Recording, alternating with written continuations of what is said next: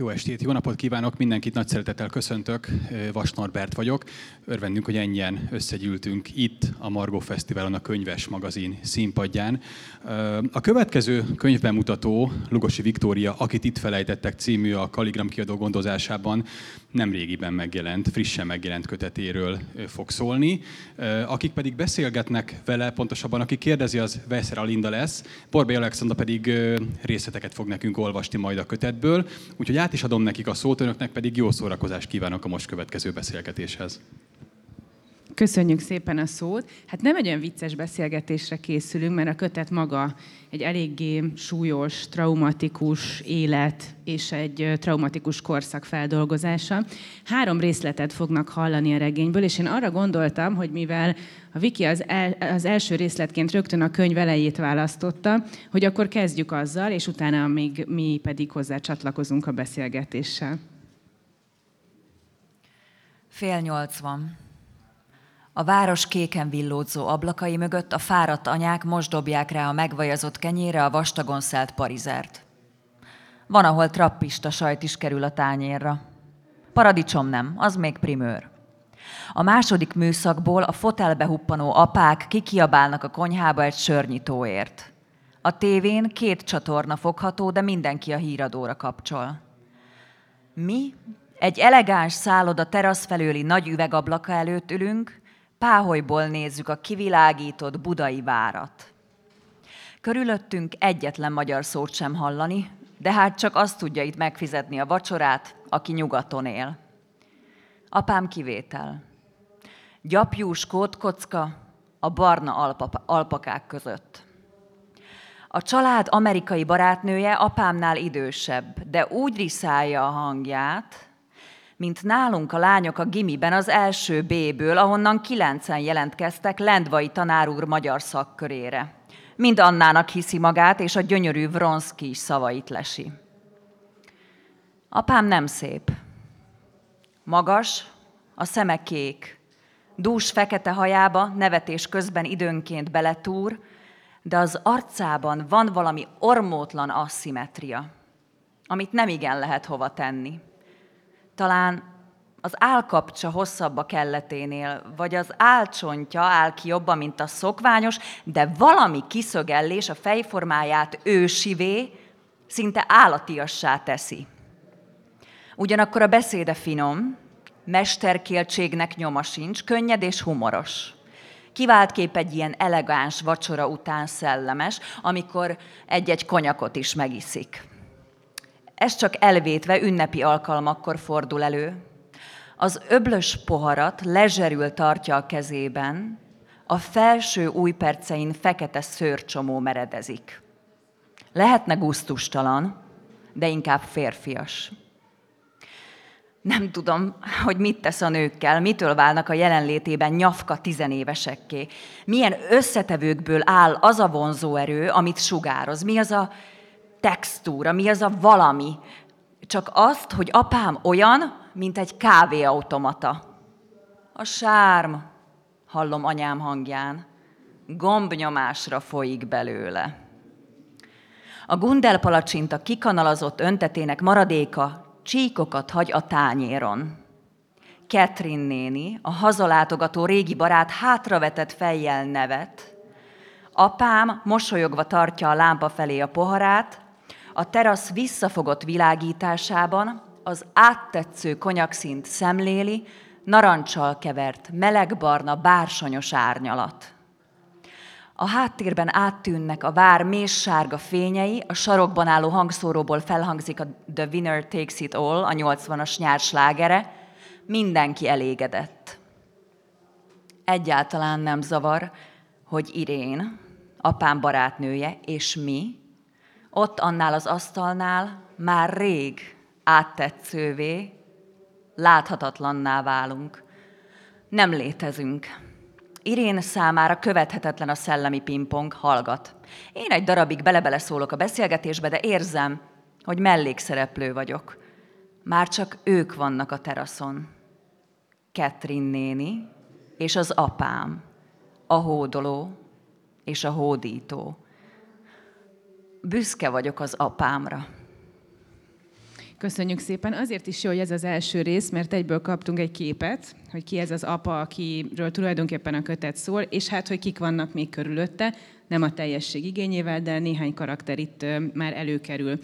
De én azon gondolkodtam, mielőtt a részletekbe megyünk, hogy ahogy elolvastam a regényedet, az első és legevidensebb értelmezés nyilván az, hogy egy apa története, aki a második világháború alatt volt kisgyerek, zsidó kisgyerek, elvesztette a szüleit különböző okokból, bekerül egy intézménybe, Deszkre, ahol az árva zsidó gyerekeket tanítják, jön a szocializmus, boldogul, csencsel, sármos, nőket szed föl, elválik, és ahogy becsatlakozunk az életébe, egy halálos betegséggel küzd, és tulajdonképpen itt ismerjük őt meg, hogy mindjárt távozni fog az élők sorából. Tehát ez egy primőr olvasat.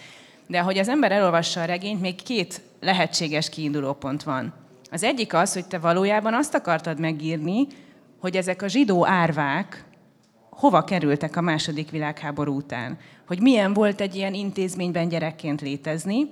A harmadik olvasaton pedig az, erről az apáról fogunk még sokat beszélni, most csak annyit mondok róla, hogy nem tud kötődni és szeretni, hogy hogyan viszonyulnak egy ilyen narcisztikus, egoista, birtokló emberhez az őt körülvevők, mert az egész családja különböző stratégiákat választ.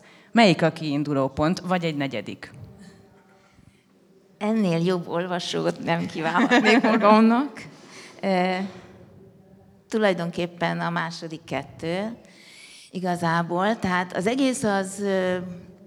Valóban én rátaláltam erre a Deszk történetre, miután még nagyon friss a könyv, és nem olvashatták, azért csak segítségképpen elmondanám, hogy negyvenöt után voltak olyan szervezetek, elsősorban cionista szervezetek, amelyek Magyarországon is próbálták a gyerekeket rehabilitálni, ezeket az árva és félárva zsidó gyerekeket.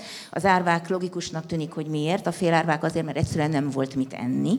Tehát ezeket a gyerekeket úgymond berakták, adtak egy lehetőséget, hogy, hogy egy, én tábornak nevezem, de bármi másnak nevezhetünk, különböző telephelyeken ezeket a gyerekeket rendkívül jól tartották, szórakoztatták, tanították, de a cél az az volt, miután cionista nevelést kaptak, hogy majd később kivigyék őket, akkor ugye még Palesztina volt angol fennhatóság alatt. Aminek szintén több érdekessége van. Az egyik az az, hogy, hogy nem lehetett akkor még kimenni. Ugye ez, ez abszolút egy nem működő dolog volt. Nem lehetett nekik sem kimenni, és nem lehetett azoknak a millióknak sem kimenni, akik munkaszolgálatból visszatértek, és, vagy hát nem tértek vissza, de valahogy haza kellett őket hozni bárhova Kelet-Európába. És, és azok sem, akik, akik túlélték, az a nyolcvanezer, aki túlélte a lágereket. Na most ezek az emberek hontalanok voltak. Nem, nem volt... hontalanok voltak, tehát amikor arról beszélünk, hogy ez a Briha, ami magyarul menekültet jelent, és ez a szervezet, amelyik azt mondta, hogy, hogy ezeket az embereket kijuttatja, és állampolgárságot ad nekik a majdani Izraelben, ezeknek két helyről kellett titkosan szervezkedni, mert ki nem mehettek hivatalosan, és be nem mehettek, hiszen az angolok nem engedték őket. Tehát az egyik visszaemlékezés azt például nagyon érdekesen mondja, hogy, hogy van, akinek ez az út egy nap volt, vagy kettő volt, akinek ez két év volt. De olyan mértékben volt szervezet, hogyha ennyi történelmi háttér talán érdekes lehet, hogy...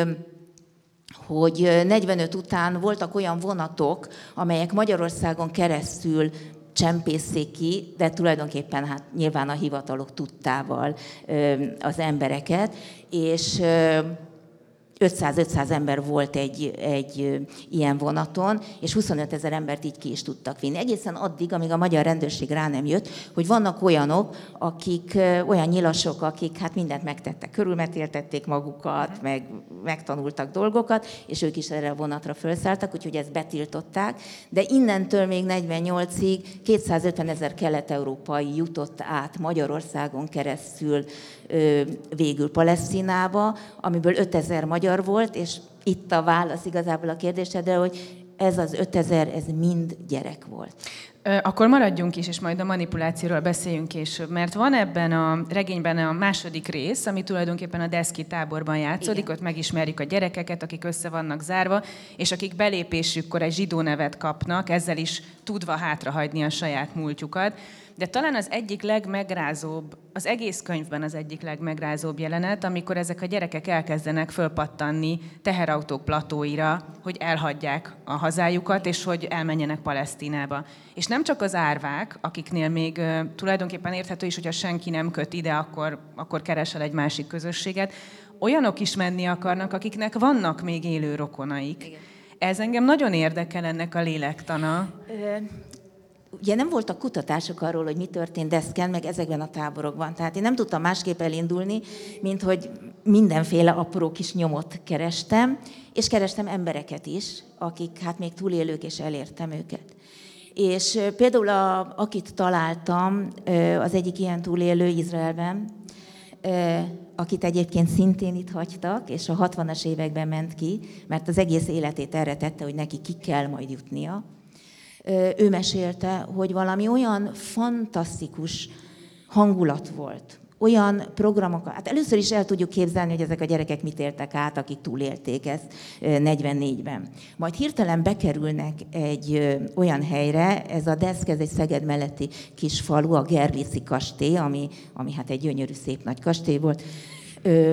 Bekerülnek ezek a gyerekek, ahol enni kapnak, ahol tizennégy-tizenhat éves erre kiképzett fiatalok csinálnak nekik programokat reggeltől estig, minden nap, eh, ahol játszanak, ahol szórakoznak, ahol medence van, ahol tavacska van, ahol csónakázni lehet, ahol barátok vannak.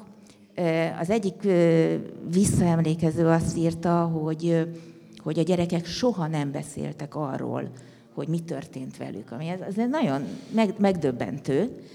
És hát valóban nem akarom lelőni ugye az összes történetet, amit ebben megírtam, mert hiszen az egész egy fikció, tehát amit én összetudtam szedni, az az, hogy esetleg mit ettek, vagy hol volt a tó, nyilván elmentem megnézni, de hát nem voltak fogódzók, egy-egy, egy-egy apró kis történetecskét sikerült úgy felcsippenteni, de hát tulajdonképpen ki kellett találnom, hogy mi történt Deszken. De az tény, mert ezt nyugodtan mondhatom, hogy mindenki arra vágyott, hogy elmehessen, hogy együtt lehessenek, hogy új életet kezdhessenek. Nyilván nevelésben is erre tanították őket, hiszen a cionista nevelés az ilyen. Tehát erre is nevelték őket, de hogy valamit teljesen újat kezdjenek, és akit nem engedtek, az mindent megtett azért, hogy becsapja ezeket a rokonokat, és elmehessen. Én is olvastam egy visszaemlékezést, hogy most készültem, nem magamtól, mert nem tudtam ennek a tábornak a létezéséről korábban, de hogy készültem a könyvbemutatóra, találtam visszaemlékezőt, és ő is úgy beszél róla, mint egy nagyon pezsgő, programokkal teli, igen. Tulajdonképp úgy fogalmaz, hogy mindig azt kellett eldönteni, hogy miből maradunk ki, nem azt, hogy miben veszünk részt, annyi program van. Ugyanakkor, tehát van ennek egy nagyon szép oldala, egy közösségadó, élelmet adó, programot adó oldala, de nem tudok attól elvonatkoztatni, hogy íróként te tettél bele árnyoldalakat is, méghozzá a víz, az folyamatosan előkerül Deszk környékén, mint amiben bele lehet fulladni, vagy igen, vagy nem, ezt most én egyáltalán nem akarom elmondani, hogy melyik szereplővel mi történik, de hogy veszélyforrásként van jelen, amiből, sőt, haláleset is van, a Szandra mindjárt felolvas majd egy olyan részt, amiből ez is kiderül, amiből arra következtetek, hogy mindennel együtt a maximális törődést nem kaphatták meg ezek a gyerekek, tehát szabadon voltak engedve, és még egy mondatot idézek a könyvedből. A szánalom úgy hiányzott belőlük, mint egy apró, de létfontosságú rész egy öreg rádióból. Tehát, hogy mindennel együtt, hogy közösséget kapnak, reményt kapnak, jövő képet kapnak, van, ami pótolhatatlan. Például az egymás iránti szánalom vagy együttérzés nem tudott kialakulni. Nyilván nem tudhatom, hogy ez így volt-e. Csak arra gondoltam, hogy azok a gyerekek, akik ezt átérték, hiszen ez egy őrült trauma, nem lehet, hogy ne hagyjon rajtuk nyomot. Ugye én itt egy... apáról írok végig, aki a deszki időben csak fiúként van emlegetve. Ez, ez egy nagyon érdekes kérdés, és talán ennyi privatizálás itt megengedhető, hogy a Závada Pali azt mondta, hogy hát adjunk neki nevet, hát mi az, hogy nincsen neve. És persze hát azért nagyon elgondolkodtam, mert mégiscsak, hát ha ő azt mondja, hogy itt név kéne, akkor név kéne, de végül mégis így hagytam, mert Mert azt gondoltam, hogy ez nem erről az apáról szól, hanem arról a nemzedékről szól, és itt válaszolok az előbbi kérdésedre, hogy melyik az olvasat, hogy arról a nemzedékről szól, akivel trauma, trauma történt, és nem beszél róla. Ugye kétféle megközelítés létezik ebben az egész holokauszt történetben, bár itt hangsúlyoznám, ez nem egy holokauszt történet, épp hogy nem arról szól.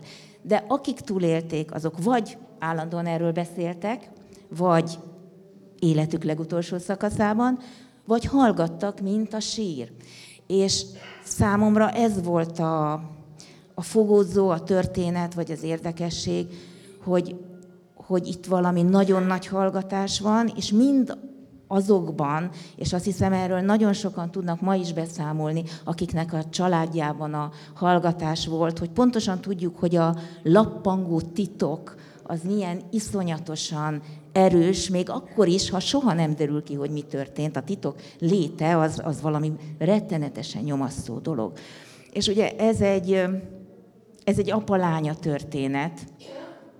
Tegnap itt voltam, amikor, amikor a Grecso Krisztián egy apa-fia történetet mesélt el. Nem tudom, hogy mennyi apa-lánya története van, a, van az irodalomban. Egyébként lényegtelen is, hogy fiú vagy lány. De hogy...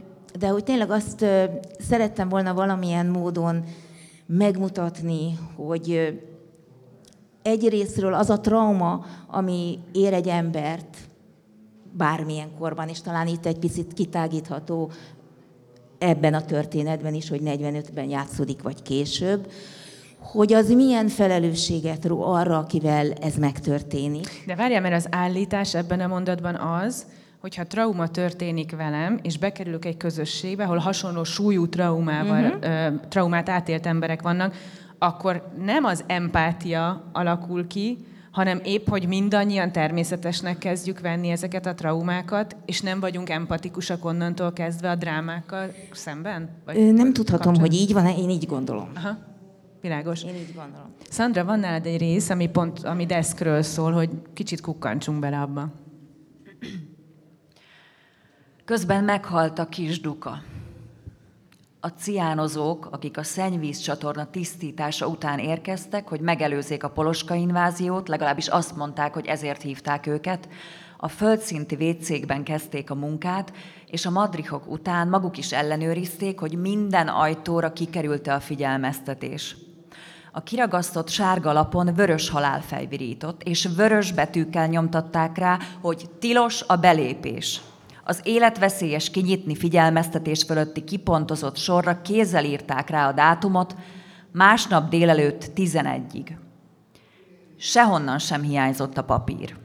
De már előző este a vacsoránál, aznap pedig a reggelinél is elhangzott a figyelmeztetés, mindenki tudta a kastélyban, hogy a cián miatt melyik vécébe nem szabad bemenni. A kis Duka mégis bement. Kora délelőtt az ebédlő melletti legszélső vécében találtak rá. Péntek volt.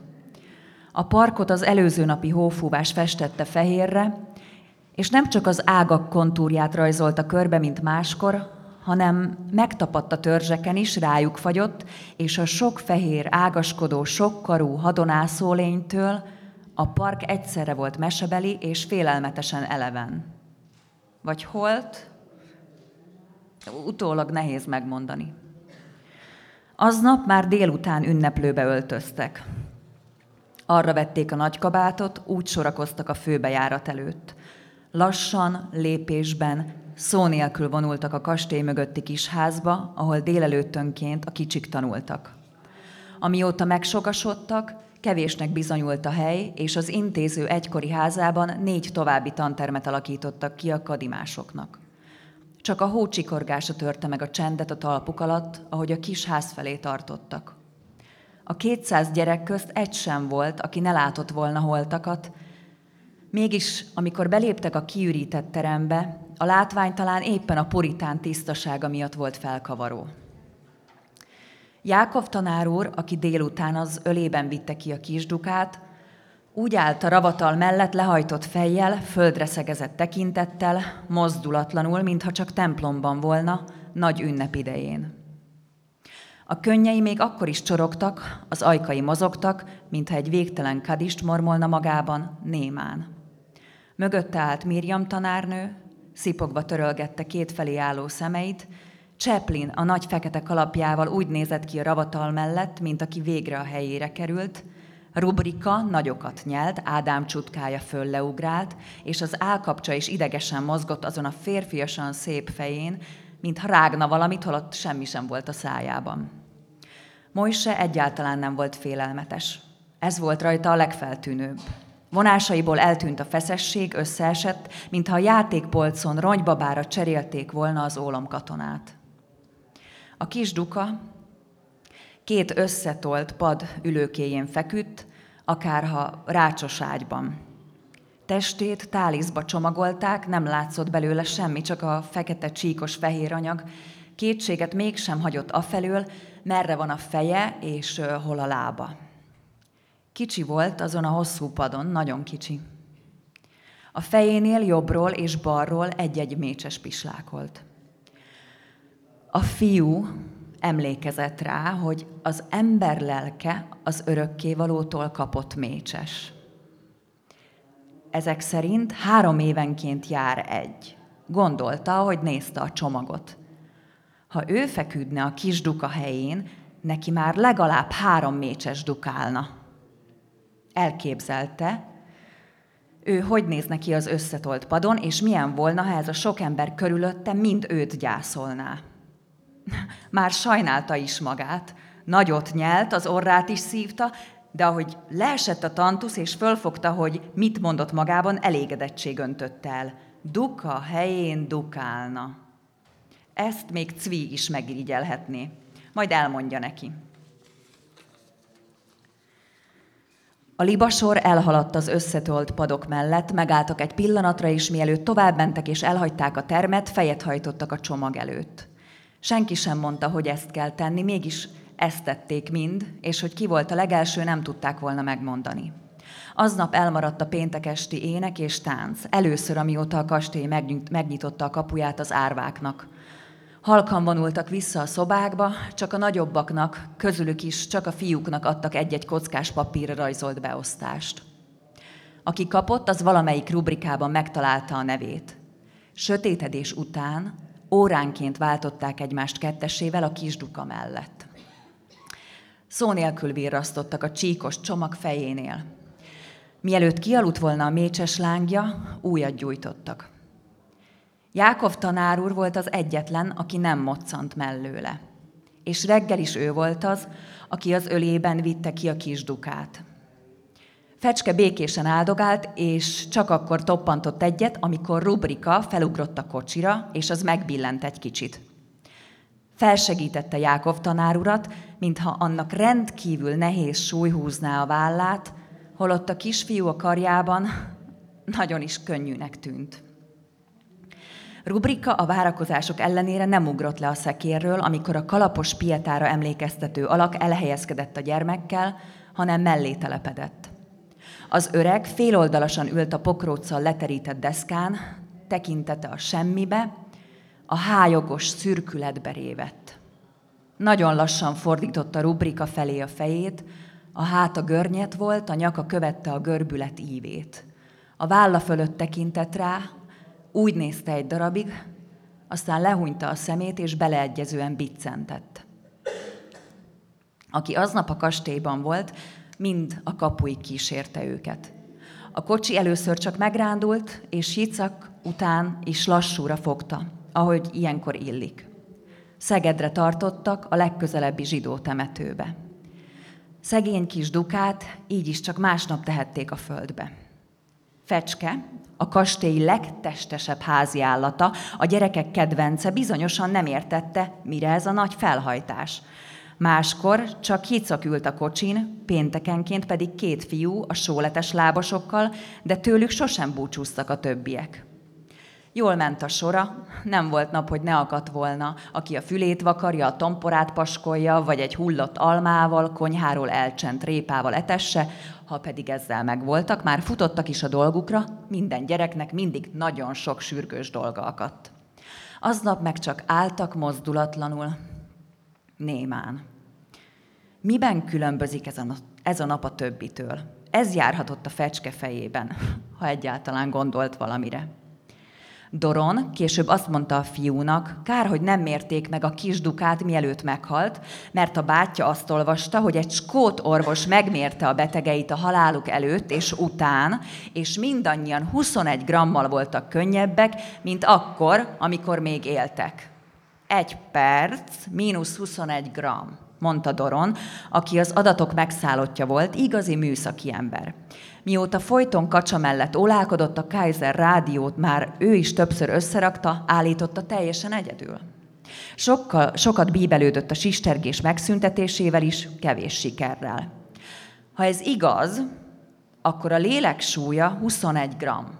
És most igazán itt volt az alkalom, hogy ellenőrizzük. A tudomány kísérleteken alapszik. Hülyeség, legyintett a fiú. Nincs olyan, hogy lélek, azt csak a gólyok mondják, akik azt hiszik, hogy van feltámadás. Doron kötötte az ebet a karóhoz. Igenis, van lélek. A bátyám is mondta, hogy ha jön a messiás, akkor feltámadnak a holtak. Akkor mondd meg a nagyokos bátyádnak, hogy ha a messiás ötezer-hétszázhét év alatt egyszer sem érzett ingerenciát arra, hogy előkerüljön, akkor a magam részéről nem sokba fogadnék, hogy egyszer csak megérkezik. Akkor már inkább a snúr. Köszönjük szépen. Ezeket a táborokat miért zárták be? Vagy mikor? Mi, mi, mi volt a döntés? negyvennyolc tavaszán zárták be, és az állam úgy döntött, hogy hogy már nem kell, törvény, és kész. Egy törvény volt arról. Ugye a regényben ez nagyon váratlanul ér mindenkit. Ez igen. Ennyire váratlan volt, ilyen egyik pillanatról igen. a másikra? Igen. igen. Senki nem tudta, hogy ez nem be fog következni. Rá. Mi lesz a gyerekekkel, és így tovább. Így van. Nagyon érdekes. Nem szorosan a táborhoz tartozó rész, de van egy olyan figura, kicsit időben máskor, aki szintén egy külön könyvet igényelne. Őt úgy hívják a könyvben, hogy Nemes Emil Páter. Nemes Emil Páter ugyanis a pincéjében bújtat zsidókat egy kriptában, ahonnan a csontokat eltávolítják, hogy ott megbújhassanak. És persze van, aki meglóg innen, mert úgy dönt inkább, hogy elindul a, a városba, de az a lényeg, hogy ő bújtatja ezeket az embereket, és a történetéhez hozzátartozik, hogy bele is szeret az egyik ott bújdoklóba, és végül kilép a rendből, és házasságban éli le az életét. Ő neki van egy... Van van, egy igen. Ki? Tehát ennek minta? Van egy történelmi alapja, ami aztán hát persze semmit nem tudunk róla, hogy hogy történt. Tehát ami tény, hogy Szlovákiában volt egy olyan bencés apát, aki egy kriptában tizenhét zsidót bújtatott, és a történetben az a döbbenetes, hogy mindenki túlélte. Ennyit tudtam. Ennyit tudtam, és azt is azért tudtam, mert egyszer még a COVID alatt volt egy, csináltam én is ilyen beszélgetéseket, és a Dési Jánossal beszélgettem, aki azt mondta, hogy volt egyszer egy ilyen apát. Hát ezt azt gondoltam, hogy... Tehát ez úgy megindította a fantáziámat, és akkor végül ebből ez valóban beépült ebbe a történetbe. És ő is egy kiugró apát volt? Tehát kiugrott a rendből, és feleség... feleség nem tudom. Ezt már csak te költötted. Tehát én annyit tudtam, hogy egy apát, tizenhét túlélő zsidó és egy kripta. Ennyit tudtam, és akkor ebből lett egy, egy A te történet. Főszereplőd miért szökik el onnan? Az én főszereplőm azért, ez egy, ugye a gyerek. Igen. A gyerek. Hát be van zárva, annyit tényleg tudunk, hogy a sírok helyén, vagy hát én úgy gondolom, hogy máshol nem lehetett, hogy a sírok helyén kellett nekik élniük, lakniuk teljes sötétségben. Melyik gyerek az, aki nem gondolja azt, hogy innen, innen el kell menekülni? Még akkor is, ha a bizonytalanságban. Én azt gondolom, hogy egy ekkora gyerek nem tudja felmérni az előnyöket és a hátrányokat. Most akkor ugorjunk egyet, mert azt hiszem, hogy ez a deszki történet, és ennek a fiúnak a története, ez azért olyan fontos, mert magyarázatot adhat egy felnőtt viselkedés, viselkedésére, igen. vagy a viselkedésének bizonyos részleteire. Csak annyit mondok el így előjáróban erről az apáról, néhány történetet, hogy érezzük a viszonyát a lányával. Tehát mondjuk például azt mondja... Azért minden csak... ne árulja, mert nem fogják elolvasni. Nem, nem, nem. Ezek csak inkább ilyen ura, ilyen, hogy is mondjam, ilyen nagyon emblematikus pillanatok, amiből kiderül, hogy, az, hogy a kötődésével valami nagyon nincs rendben. Hát nyilván az egyik, amin szisszentem, és amikor azt mondtad, hogy mindegy, hogy apja vagy lánya, ez a mondat jutott eszembe, hogy kölcsönkérni a kocsiját, mert a sajátja lerobbant, és azt mondja az apa, hogy nem adom oda a kocsimat, mert nők nem vezethetik az autómat. Mondja ezt a saját lányának. Mondjuk ez egy olyan történet, amin azért az ember felsisszen, de ez még messze nem a vége, mert azt hiszem, hogy van néhány ilyen drámai pont, egyet még kiemelek, sok-sok segítséget ígér, anyagi segítséget, és van olyan anyagi segítség, amit oda is ad, majd visszaveszi. Hogy ezek azért nagyon, hát hogy is mondjam, szeretet szempontjából, vagy nem tudom, kötődés szempontjából problematikus helyzetek. Igen, ebbe kezdtem bele egy picit az előbb, csak úgy valószínűleg előre rohantam, hogy, hogy nem hiszem, hogy amikor ezek a gyerekek valamilyen módon túlélők, felnőnek és bekerülnek a felnőtt világba, hogy ezt meg lehet élni anélkül, hogy, hogy, hogy a személyiségük valahogy ne torzulna. És ahogy, ahogy bizonyára nekik is felelősségük van, hogy hogyan regenerálják önmagukat, vagy hogy hogyan bánnak másokkal, hiszen, hiszen senki sem önmagában él. A másik oldalról meg azt gondoltam, hogy, hogy a következő generációnak is felelőssége van abban, hogy, hogy kikutassa, hogy vajon mit tesz egy embert azzá, ami, és, és hogy bocsásson meg. Természetesen, és ugye azért ez a könyvben is benne van, nyilván, amikor valakit napi atrocitás ér, akkor azért nehezebb a megbocsátás, könnyebb akkor, amikor, amikor már elment valaki. De, de ha választani kell, hogy az ember dühvel és haraggal él, vagy, vagy megértéssel és megbocsátással, akkor azt hiszem, hogy a második egyszerűbb. De a traumák tették azzá, ami nem a Deszki tábor tette azzá, ami, ugye? Így van, van egy tételmondat, ami szerintem ide vonatkozik. Mindenkivel annyit lehet megtenni, amennyit hagy. Mondja ezt egy ponton az apa egyébként a lányának, mint egy tanácsul. És ez engem például nagyon érdekel, hogy ez a lány, amíg még nem tudja, hogy mi ez a Deszki történet, vagy hogy pontosan mi történt az apjával, miért hagyja? Miért bocsát meg mindent? Erre nem tudok válaszolni, hogy miért, de azt gondolom, hogy nagyon sokszor, nagyon sok mindent megbocsátunk, és utólag jövünk rá arra, hogy, hogy talán nem ez a törvényszerű. Hogy nem így kellett volna csinálni. Azért kérdezem, mert mindenki más választ ad. Van egy unoka is a képben, Andris, aki sokkal keményebb válaszokat ad a nagypapa túllépéseire, és nem beszél vele egy ponton túl. Azt gondoltam, hogy egy, hogy a, tehát valaki őrült veszteségeket szenved el, elveszti a szüleit. Nem hiszem, hogy ezt egy második generáció valamilyen módon nem érzi ennek a, az őrült terhét. Tehát neki el kellene engedni ö, ezt az apát, és azt mondani neki, hogy szórakozz már mással, de tényleg. De aki azt tudja, hogy a másik elvesztette mindenkiét, és akkor most én is engedjem el azért, mert, mert szemetül viselkedik, hiszen ebben a könyvben számtalan ilyen történet van.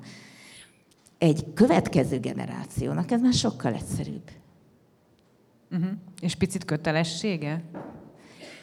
Azt gondolom, hogy igen, de lehet, hogy hibázik is. Hát ki tudja ezt, ezt hányszor hallunk olyan történeteket, amikor valaki akár egy férj-feleség viszonylatban x év után azt mondja, hogy hogy a csudába hagyhattam ennyit. Miért ne hinnénk azt el, hogy egy apa-lánya történetben is lehet ilyen? Van ennek az apának egy élettársa is, Irén, aki az első jelenetben előkerült, aki folyamatosan ki van rakva a szélére a családi dinamikáknak, minden párbeszédnek, gyakorlatilag butának, vidékinek, stb. Stb. Van beállítva. Irén egy ponton bosszút áll ezért, de nagyon sokáig mégis ez történik. Miért szerinted ez a karakter, aki végig csajozta az életét, mert sármos volt, vonzó és életre való, ez miért egy ilyen nő mellett törekszik meg? Szerintem ez a típusú élet, tehát ez a típusú apa, aki ennyi veszteséget élt át, ilyen határozott, de állandóan bizonytalan, hiszen mindig hiányzott neki a szeretet. Az egyrésztről egy ilyen típusú ember megállás nélkül keresi az újabb és újabb megerősítést. Ugye kell valamiféle külső önbizalmat szerezni. Másrésztről kell valami olyan bizonyosság, akiről azt gondolja, hogy ha nincs is velem egy szinten, de bízhatok benne, hogy ő mindig támogatni fog, bármi is történik velem.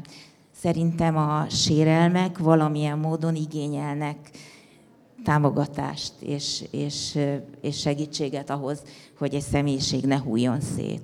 Képzeld, hogy azon gondolkodtam, hogy ha tételmondattá tesszük, amit mondtam, hogy mindenkivel annyit lehet megtenni, amennyit hagy, akkor a legtöbbet a lány hagyja. Igen. Tehát ő az, aki kicsit sodródik az apával, és nem fekteti le a határokat, hogy ezt már nem teheted meg velem.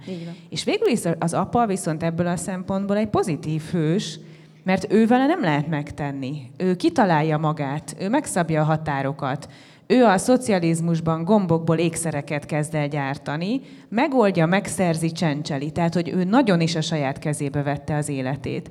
Ez is a trauma miatt alakul úgy, hogy az ember nagyon korán megtapasztalja, hogy nincs akire támaszkodjon, és ezért onnantól kezdve saját magában bízik. Igen, egészen, egészen pontosan fogalmaztál. Talán még azzal egészíteném ki, hogy, hogy valaki, aki mindig csak magára számíthatott, már gyerekként is, hiszen nem volt mellette senki, Deszken mondjuk egy-két évig igen, de egyébként nem, annak, annak az egész életét azt fogja végig kísérni, hogy csak magamra számíthatok, és senki másra nem, és bárki, aki ebbe belezavar, akár kéréssel, akarattal, bárki, aki azt akarja, hogy adjak neki valamit, én nem tudom elengedni. Én ilyennek képzelném ezt a figurát. De, de valóban szeretném egy picit kitágítani ezt a történetet abban, ahogy ezt te is elkezdted, és az elején mondtad, hogy, hogy ez a figura, ez igazából csak szimbóluma a, az elhallgatásnak és a pótlásnak. Uh-huh. Azon gondolkodtam, hogy, hogy, hogy találkoztál emberekkel, akik elmesélték, hogy a dolgok így következnek logikus sorrendben, hogy mi változtat rajtam mit, és hogy viselkedem egy következő generációval. Nem, én a jelenből tartottam a múlt felé, és próbáltam megérteni, hogy akik ilyenné lesznek, azok vajon miért lettek ilyenek.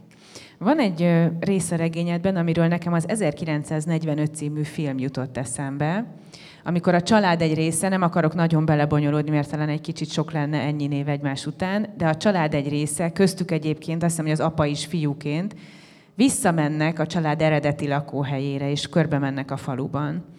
És hát tényleg nagyon hasonló, hogy jönnek, megérkeznek a kocsmába, kiderül, hogy ők kik, beindul a faluban egy láncreakció, aminek a vége abszolút tragédia. És ezen kezdtem gondolkodni, hogy ha ez megihletett mást is, pontosan ez a jelenet, akkor mondjuk nem, mert frissen jönnek vissza, úgy emlékszem, az ezerkilencszáznegyvenötben, ugye a, a második világháború után. Itt nem erről van szó, de hogy évtizedekkel később is beindulhat ugyanaz a láncreakció, mint ami rögtön a világháború után. Amikor kutatni kezdtem, hogy ki az, aki Deszken volt, és nagyon... sok helyre, a Facebooktól kezdve mindenhova fölírtam, embereket kérdeztem, segítsetek, ki volt ott. És akkor eljutottam egy úrhoz, aki segített nekem, mert hogy éppen akkor készült egy árvaházakról szóló könyv, amelyben visszaemlékeznek olyan emberek, akik árvaházban voltak. Mondjuk azt tudni kell, hogy akik Deszkről itt maradtak, azok nagyon sokan nem mentek haza ezekhez a nagybácsikhoz, nagynénikhez, unokatestvérekhez, hanem árvaházba kerültek. Még akkor is, hogyha mondjuk hétvégén hazamentek aludni. És, és nagyon sok visszaemlékezésben szerepel ez a momentum. Hogy, hogy elmentek, hogy visszamentek, hogy nagyon nem örültek nekik.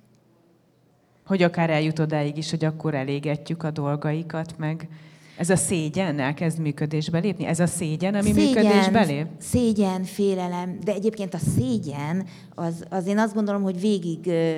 végig megy ezen a történeten. Tehát mi az, ami legjobban le tud rombolni valakit?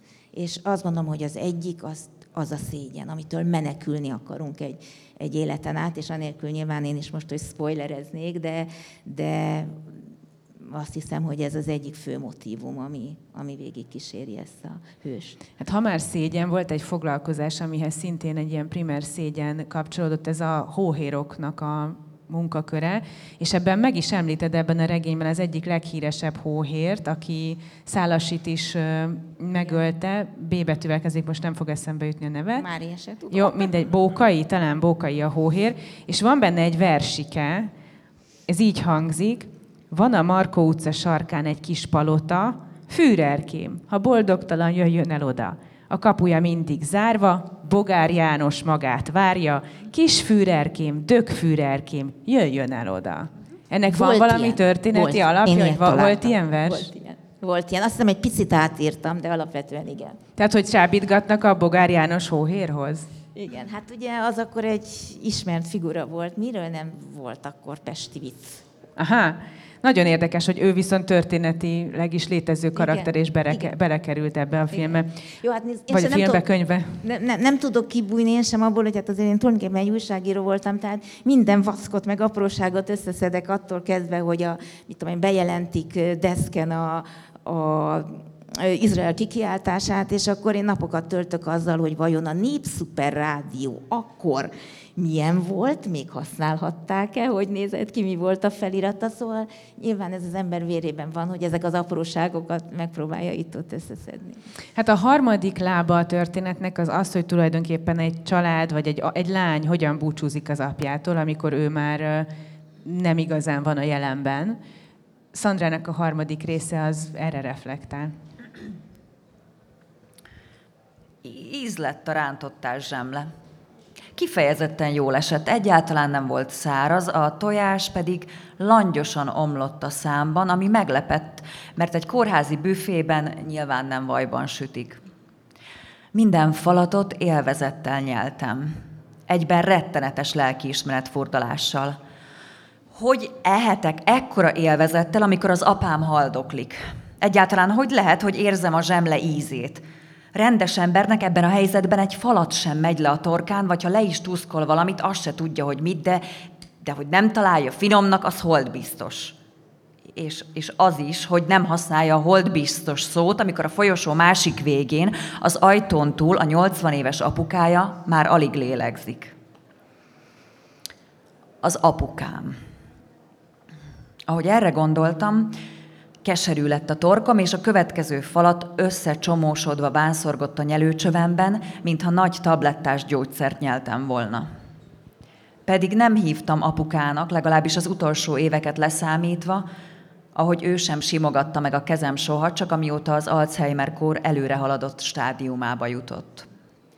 Az egyetemi menzán vettem ilyen szendvicset utoljára egy másik életben, akkor, amikor az ember még azt hiszi, bármi megtörténhet vele, és a bármi olyan, mint egy Mikulás zsák. Nem tudni, mi van benne, csak azt, hogy minden darabja édes és borzongató.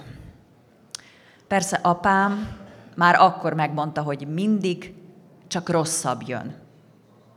De nem hittem neki. Azóta sem akarom elhinni. Pedig ez a nap erős bizonyíték. Mint máskor is, pecsétes engedélyt kérek a doktornőtől, hogy másnap sétára vihessem apukát a kertbe. Sétának hívjuk, de mindketten tudjuk, hogy tolókocsizást jelent. Ám ma a doktornő, ahelyett, hogy a zsebébe nyúlna a nyomtatványért, közli, hogy már nem lesz másnap. Még másnap reggel sem. Kötelessége tudatni, hogy itt az idő a búcsúra. És az ember ezt azonnal megérti, még ha a mondat maga értelmetlen is, hiszen lesz másnap reggel, az, az mindig lesz. Csak az én apukámnak nem lesz, nekem igen, lesz, és a szó legszorosabb értelmében más lesz, más, mint azelőtt bármikor. Másnap, mert árva leszek. Apámnak tehát igaza volt. Mindig rosszabb jön, mert ez a reggel rosszabb, mint a tegnapi, amikor még nem tudtam, hogy ez lesz az utolsó, ugyanakkor ez még mindig jobb, mint a holnapi, amikor már nem lesz több. Logikus. de biztosan rosszabb ez a mai nap, mint az előző nyolc év bármelyike, amikor apukám egyre kevesebbet értett a világból, amiben addig olyan remekül tájékozódott, vagy a korábbi három évé, amikor napról napra fogytak az emlékek, képességek, míg végül elfogytak a szavak is, vagy, vagy ez, ez is olyan, mint a rántottás zsemle, meg a holt biztos, hogy, hogy nem lenne szabad. A tojás utolsó falatjával hosszan várok. Maradjon valami jó. Csak ne lássa senki. Kiváltképp a nővérek, akik amúgy sem tartanak semmire, mert többnyire csak hetente jövök, nem úgy, mint az apám felesége, Irén, aki minden nap vele van, és aki nyilván mond is rólam ezt-azt. A nővérek, Jucikám édesek és Erzsike drágámok, ahogy Irén szólítja őket, nekem csak biccentenek, de vele beszélgetnek. Irén hozzájuk tartozik, közülük való. Irén a kórteremben apám, szekrényé, apám szekrényének alsó polcán tartja a benti papucsát, ami elválasztja az afféle litty-lötyi látogatóktól, mint amilyen én vagyok. És Irénnek nem csak papucsa van, hanem ülőpárnája is, amit a felső polcon tárol, és ami kényelmessé teszi az udvari műanyag széket, amit a tolókocsi mellé húz, és ahonnan apukát eteti. Irén áldás apukának, nekem és a nővéreknek is. Helyettünk etet, sétáltat vagy tol. Az udvaron velük fújja a füstöt, nincs az a délelőttös, aki ne találkozna vele. Irén a kórházban olyan, mint a finomliszt a cé bé á-ban. Az ember csukott szemmel is tudja, hogy a második sorban balra találja. Köszönjük szépen. Két kérdést szeretnék még föltenni, ezután a részlet után. A második fog a halálra vonatkozni. Az első arra, hogy ha summáznod kéne ennek a, ennek a lánynak és az apának a viszonyát, akkor ő közöttük volt szeretet? Van egy jelenet, ami arról árulkodik, hogy az apa a maga módján megpróbálja kifejezni ezt a szeretetet, egy gyűrűt ajándékoz a lányának, miközben a gyűrű számára a kommunizmusban maga a csencselés, meg a megoldás, ilyen kis műanyag, kis semmiségek létrehozása volt, de ez a gyűrű jelentőséggel bír. Ez az egyetlen pont, ahol azt éreztem, hogy talán szereti. Én, én végig azt gondolom, hogy szereti. És pont ezt szerettem volna kifejezni, hogy mind a kettő szereti a másikat, csak nem tudja szeretni. Hát ugye a lánynak könnyebb lenne, hogyha úgy érezne, hogy az apja jobban szereti, holott tudja. Az apja pedig biztos vagyok benne, hogy szereti, de nem tudja kimutatni, mert, mert ő sem kapott szeretetet. Akkor viszont jöjjön most az utolsó kérdés, hogy a, gondolkodtam, hogy miért kell meghalnia ennek az apának ebben a regényben. Nekem az a megfejtésem, aztán majd kijavítasz, hogy ez az a pillanat, amikor a lánya is árvává válik. Az anyukája már meghalt korábban, ahogy az apukájának az anyukája is egyértelműen meghalt, mert kiirtották. Az apukája nem halt meg, csak eltűnt. A lánynak az apukája nagyon sokáig nem halt meg, de eltűnt. Tehát ez az a pillanat, amikor ugyanabba az élethelyzetbe kerül, még ha nem is gyerekként, mint, amikor az ap, mint, mint amiben az apja kerül gyerekként, és ez az a pillanat, ahol tökéletesen meg tudja érteni az érzéseit? Inkább azt mondanám, amire az előbb utaltam, hogy ez az a pillanat, amikor már meg lehet bocsátani, mert már nem jön újabb csapás. Uh-huh. Minden nap csak egyre rosszabb, ahogy, ahogy megfogalmazta. Nagyon szépen köszönöm a beszélgetést, meg Szandrának a részleteket, és köszönjük szépen a figyelmet.